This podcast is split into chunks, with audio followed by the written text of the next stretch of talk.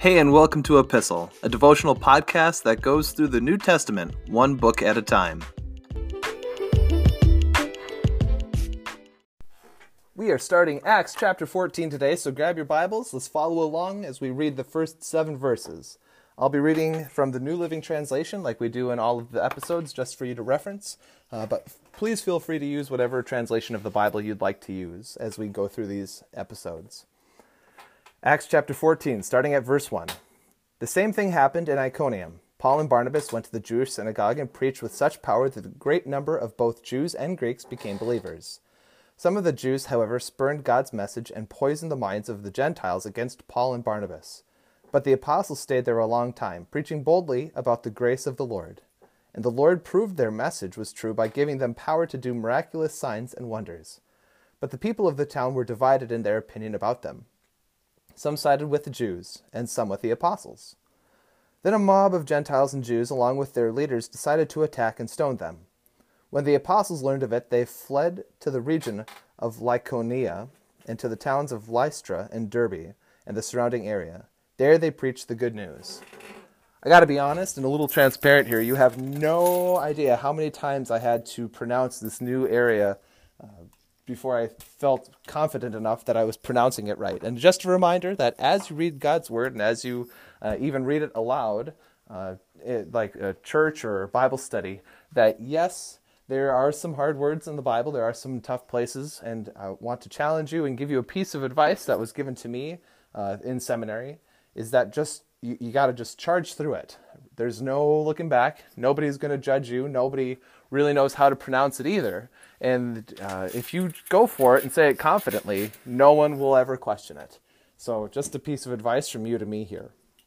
You'll see uh, a couple of areas of em- emphasis that Luke is trying to uh, maybe unintentionally uh, point out in today's passage as well. First, you'll notice that instead of Barnabas and Paul, you, you see that he's switched around the emphasis of the person that he's paying the most attention to, and it's Paul and Barnabas. Uh, there's no real indication as to why he's doing that. Perhaps he has uh, just a sense that this is the man I'm going to be following. Uh, this is, might be the man that Theophilus has heard the most about, so Luke might be uh, trying to emphasize this man over uh, any of the other apostles like Barnabas or Silas or any other people that joined Paul on these missionary journeys.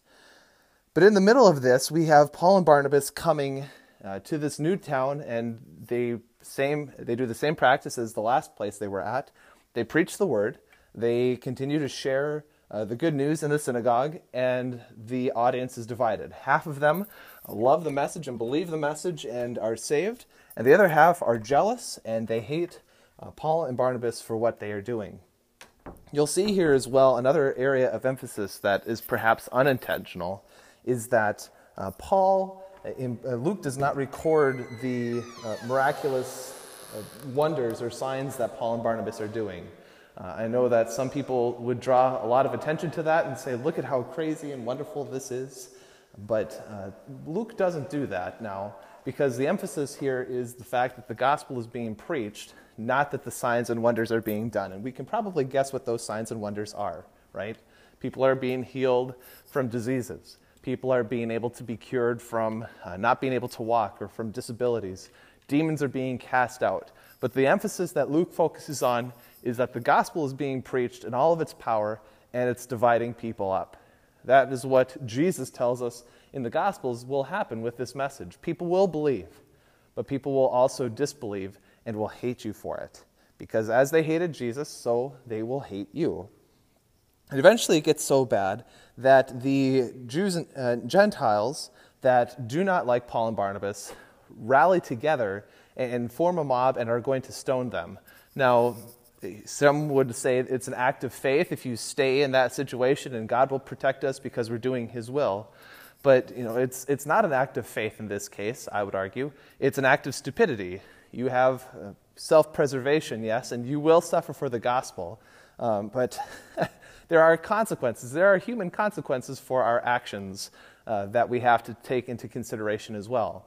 Um, one example that was given to me is uh, you can walk on a railroad track and believe that God is going to protect you, and that uh, belief is correct in that God does protect you. But what you are doing If you hear a train, uh, is that, and you stay on those tracks, is, that's not faith, that's stupidity. God has given you protection by giving you legs to get out of danger.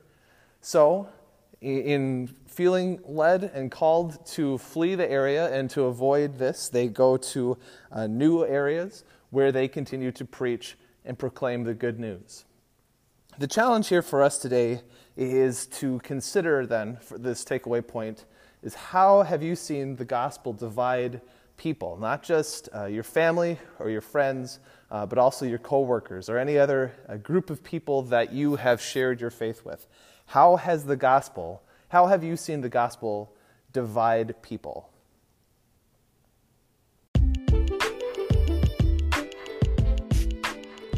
Thanks for listening to Epistle. You can find, follow, and give feedback on our Instagram page at e underscore epistle. You can find all of the episodes for this podcast wherever you get your podcasts, and please feel free to share them with a friend. Thanks again for listening, and we'll see you in the next episode.